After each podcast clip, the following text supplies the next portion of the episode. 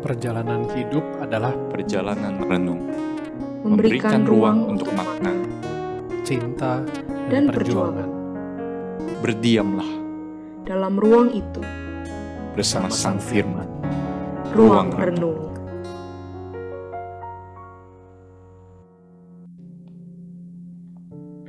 Salah satu kata dalam bahasa Inggris yang mungkin masih berbekas di dalam benak saya atau mungkin saya masih sangat ingat sampai sekarang adalah kata acquaintance.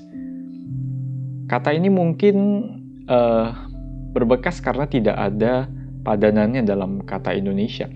Kenapa? Karena acquaintance berbicara soal relasi antara satu orang dengan orang lain yang hanya sebatas tahu atau pernah kenal pernah bertemu, pernah mungkin berbicara, tadi tapi tidak pernah punya pengenalan secara pribadi. Seseorang dapat dikatakan acquaintance dari kita misalnya ketika kita bertemu dan kita berbicara mungkin dengan tukang di pinggir jalan, tukang makanan di pinggir jalan, atau kita kenalan sebentar dengan seseorang di sebuah acara seminar atau acara gereja tertentu. Kita ngobrol satu dan lain hal, mungkin hal-hal biasa, hal-hal sepele soal informasi, Lalu setelah itu kita berpisah karena kita tidak pernah mengenal orang itu secara pribadi. Maka itu kita bisa dikatakan adalah acquaintance. Orang yang hanya sebatas tahu, pernah kenal, tapi tidak pernah punya pengenalan secara pribadi, bahkan kurang dari teman sekalipun. Tetapi uniknya banyak orang yang suka dan cara kita hidup, cara kita berelasi baik dengan orang lain atau bahkan dengan Tuhan adalah relasi yang acquaintance relasi yang nyaman hanya sebatas kenal, tapi tidak perlu kenal secara pribadi dengan mendalam. Dan kita bangga atau kita sangat suka karena relasi acquaintance ini tidak menuntut banyak hal sebetulnya dari kita. Tapi kita bisa numpang banyak hal dari relasi seperti ini. Misalnya ketika saya kenal dengan pendeta tertentu atau orang terkenal tertentu, walaupun mungkin saya pernah bersalaman, saya pernah ngobrol sebentar, atau mungkin dia tidak kenal saya atau tidak ingat saya sama sekali setelah itu. Tapi yang penting saya bisa mengatakan, oh saya kenal dengan orang ini, oh saya tahu dengan orang ini. Sehingga saya punya kuasa atau saya punya pengaruh terhadap orang lain karena saya merasa saya nyaman dengan relasi dengan acquaintance dengan orang lain itu yang terkenal.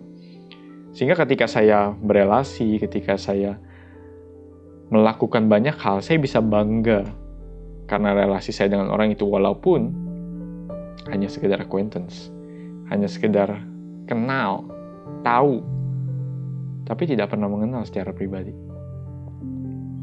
Dan mungkin seperti itulah relasi kita dengan Tuhan sering kali. Kita nyaman, tentu kita tidak mau dibilang orang yang tidak kenal Tuhan, bukan? Kita nyaman dengan sebutan anak Tuhan. Kita mengaku kita mengenal Tuhan, kita ke gereja, kita melayani, kita melakukan banyak hal. Dan kita terlihat seperti orang yang sangat-sangat mengenal Tuhan. Tapi sering kali kita hanya menjadikan Tuhan sebatas dan senyaman acquaintance yang tidak menuntut apa-apa dari saya, yang penting saya bisa numpang tenar, yang penting saya bisa numpang baik dari hidup saya yang disangka atau dibilang cukup mengenal tentang Tuhan. Dan itulah yang kita alami dalam hidup kita. Itulah yang kita hidupi. Kita merasa kita cukup dengan mengenal Tuhan sebatas kenal atau tahu. Tetapi kita tidak pernah berpikir sungguh-sungguh apa arti hidup saya dengan Tuhan. Dan persis itulah yang terjadi dengan bangsa Israel. Ketika dikatakan di Hosea pasal 5 ayat 15 sampai 6 ayat 3. Dikatakan di sini aku akan pergi pulang ke tempatku sampai mereka mengaku bersalah dan mencari wajahku. Dalam kesesakannya mereka akan merindukan aku. Apa yang terjadi? Yang terjadi adalah Tuhan sudah muak dengan bangsa Israel. Karena kalau kita baca di ayat yang ke-6, pasal 6, ayat ke-6, Aku menyukai kasih setia dan bukan korban sembelihan. Aku menyukai pengenalan akan Allah lebih daripada korban bakaran. Artinya orang Israel, walaupun mereka menyembah Allah lain, mereka tahu persis apa yang Tuhan perintahkan dan mereka lakukan. Mereka bukan tidak lakukan, mereka melakukan membakar korban, bakaran, korban, sembelihan. Hal yang menyenangkan Tuhan karena disuruh Tuhan, bukan? Tetapi pada akhirnya mereka hanya menjadikan Tuhan sebatas orang atau relasi yang bisa dijinakkan. bangsa Israel, dosa mereka yang terbesar adalah berusaha menjinakkan Tuhan dengan relasi mereka dengan Tuhan. Mereka merasa mereka mengenal Tuhan dengan melakukan sederetan aturan tertentu sehingga mereka bisa lolos dari Tuhan. Mereka berusaha untuk menaruh Tuhan di satu tempat tertentu, menjinakkan Tuhan, dan merasa mereka boleh mengenal Tuhan, dan mereka memanipulasi Tuhan. Mungkin ini kata yang keras, tapi mungkin itu yang sering kali kita lakukan. Kita lebih memilih memanipulasi Tuhan karena kita bangga tentang banyak hal. Tetapi ketika Tuhan berkata di ayat 15 ini, Hosea 5 ayat 15, aku akan pergi pulang ke tempatku. Artinya apa? Artinya Tuhan muak dengan perilaku bangsa Israel yang mengaku mengenal Tuhan, yang merasa sudah mengenal Tuhan. Dan Tuhan bilang, aku akan pergi pulang ke tempatku. Artinya Tuhan tidak mau lagi hadir di tengah-tengah bangsa Israel yang katanya tanah perjanjian umat milik Allah itu. Tuhan dikatakan, aku akan pergi pulang ke tempatku sampai mereka mengaku bersalah dan mencari wajahku. Bagaimana mungkin Allah yang dikatakan akan datang diam sampai selama-lamanya bersama dengan bangsa Israel, kini adalah Allah yang absent. Allah yang absen, tidak hadir. Bagaimana mungkin Allah yang omnipresent, yang selalu hadir dengan bangsa Israel, bahkan menunjukkan kehadiran dengan sangat jelas di kemah suci, atau bahkan bait Allah, adalah Allah yang absen. Di sinilah kita mengenal tentang Allah kita. Di sinilah kita mengenal bahwa Allah sebetulnya adalah Allah yang tidak bisa dijinakkan. Pengetahuan tentang Allah itu bagus, pengetahuan tentang Allah itu baik, dan kita perlu mengenal Allah. Tetapi sering kali justru pengenalan kita akan Allah malah menghalangi relasi kita dengan Tuhan. Kenapa? Karena sering kali kita menggunakan Allah lewat pengenalan itu. Kita menggunakan Allah lewat hal-hal yang diperintahkan. Kita tahu Allah memerintahkan ini. Kita tahu Allah memerintahkan itu. Kita tahu pesan Allah. Kita merasa mengenal Allah. Kita mengaku mengenal Allah tapi kita sengaja menggunakan Allah. Seperti kata seorang penulis, kita menggunakan Allah untuk lari dari Allah. Seberapa sering kita merasa kita mengenal Allah, kita mengetahui doktrin tertentu, kita merasa sudah sangat mengenal, kita tahu firman ini, firman itu, justru itu malah menghalangi kita dari mengenal Allah.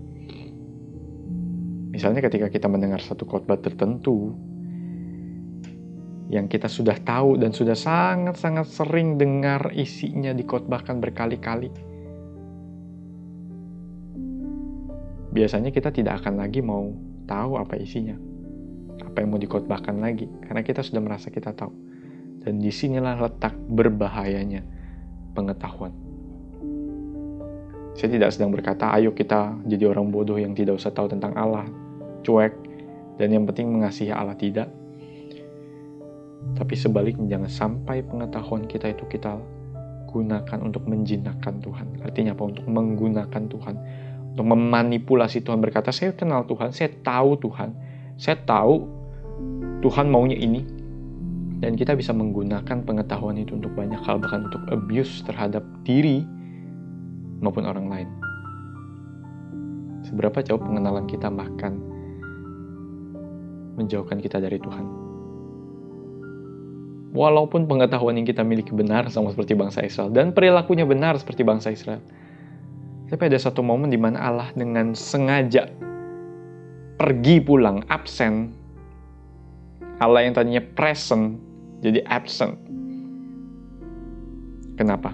Karena dia tidak ingin kita diperbudak oleh pengenalan kita yang sepele, yang sementara. Kita manusia hanya terbatas mengenal Allah, hanya segelintir, hanya satu titik mungkin kita bisa mengenal Allah dari sekian misteri Allah yang sangat-sangat besar dalam hidup kita. Tapi kita menjadikan satu titik kita mengenal Allah itu sebagai Allah sendiri. Akhirnya pengetahuan kita menjadi berhala yang baru. Konsep kita tentang Allah, apa yang kita kenal dan kita merasa kita sudah tahu tentang Allah malah menjadi Allah yang baru bagi kita. dan dengan Allah pergi pulang ke tempatnya, itu menandakan Allah ingin men-challenge bangsa Israel.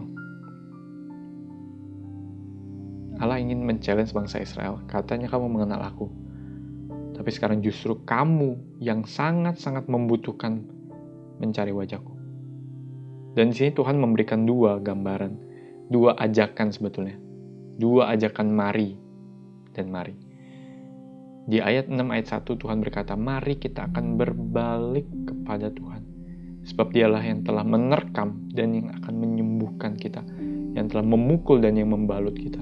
Ia akan menghidupkan kita sesudah dua hari. Pada hari yang ketiga, ia akan membangkitkan kita dan kita akan hidup di hadapannya. Perhatikan di sini ada dua gambaran. Allah itu menerkam tapi sekaligus menyembuhkan. Allah memukul dan membalut. Artinya Allah kita bukan Allah yang jinak. Allah kita bukanlah Allah yang maunya sesuai keinginan kita, mengelus-ngelus kita, menyenangkan hati kita. Tidak. Allah kita Allah yang bisa menerkam, memukul, tapi sekaligus Allah yang menyembuhkan dan membalut. Kenapa? Karena dia rindu kita berbalik kepadanya.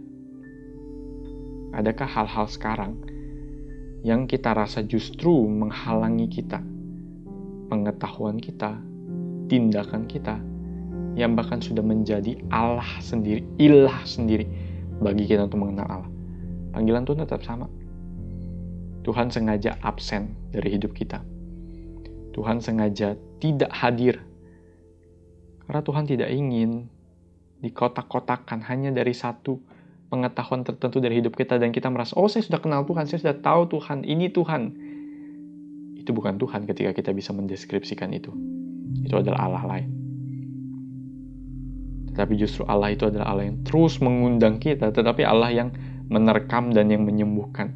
Kita berdosa, kita menjadikan diri kita Allah dan Allah menerkam kita tapi sekaligus Allah menyembuhkan kita. Sehingga role seperti ini terus menerus harus kita hadapi. Kita merasa nyaman kita merasa disembuhkan dibalut.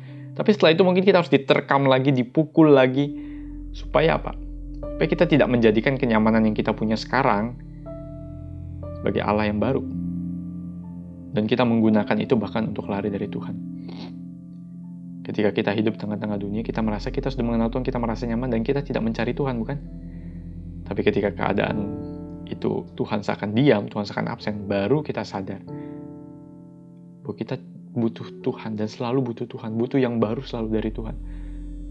Dan tidak cukup dengan apa yang ada sekarang, karena kita hanya merasa kita acquaintance. Dan di sinilah janji Tuhan.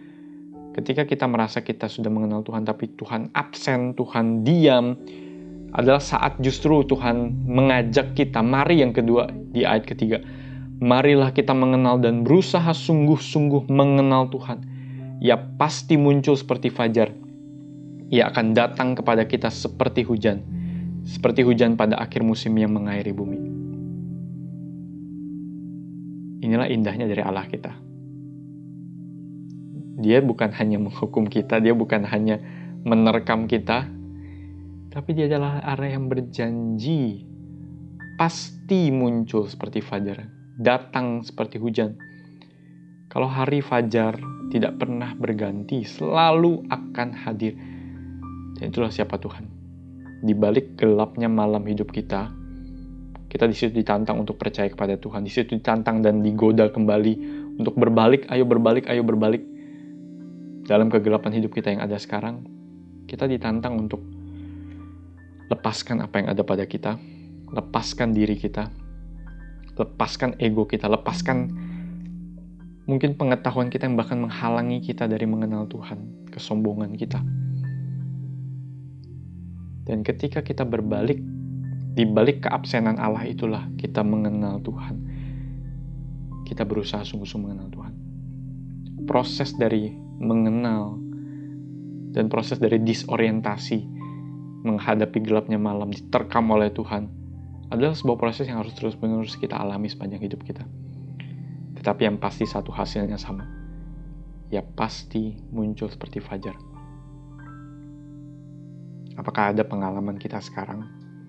Perasaan kita, pengetahuan kita, doktrin tertentu dalam hidup kita yang justru malah menghalangi kita dari mengenal Tuhan Apakah ada kesombongan kita? Apakah ada kita memakai Tuhan untuk kepentingan kita sendiri? Tapi maukah kita terus belajar dari Allah yang absen, juga adalah Allah yang present. Allah yang pergi pulang adalah Allah yang menerkam dan menyembuhkan, Allah yang memukul dan membalut. Sehingga dia selalu menjadi Allah kita dan bukan kita Allahnya, tetapi Tuhan. Di dalam pengenalan itu terhadap Tuhanlah kita menemukan terang yang sejati setelah gelapnya malam hidup kita. Tuhan memberkati kita.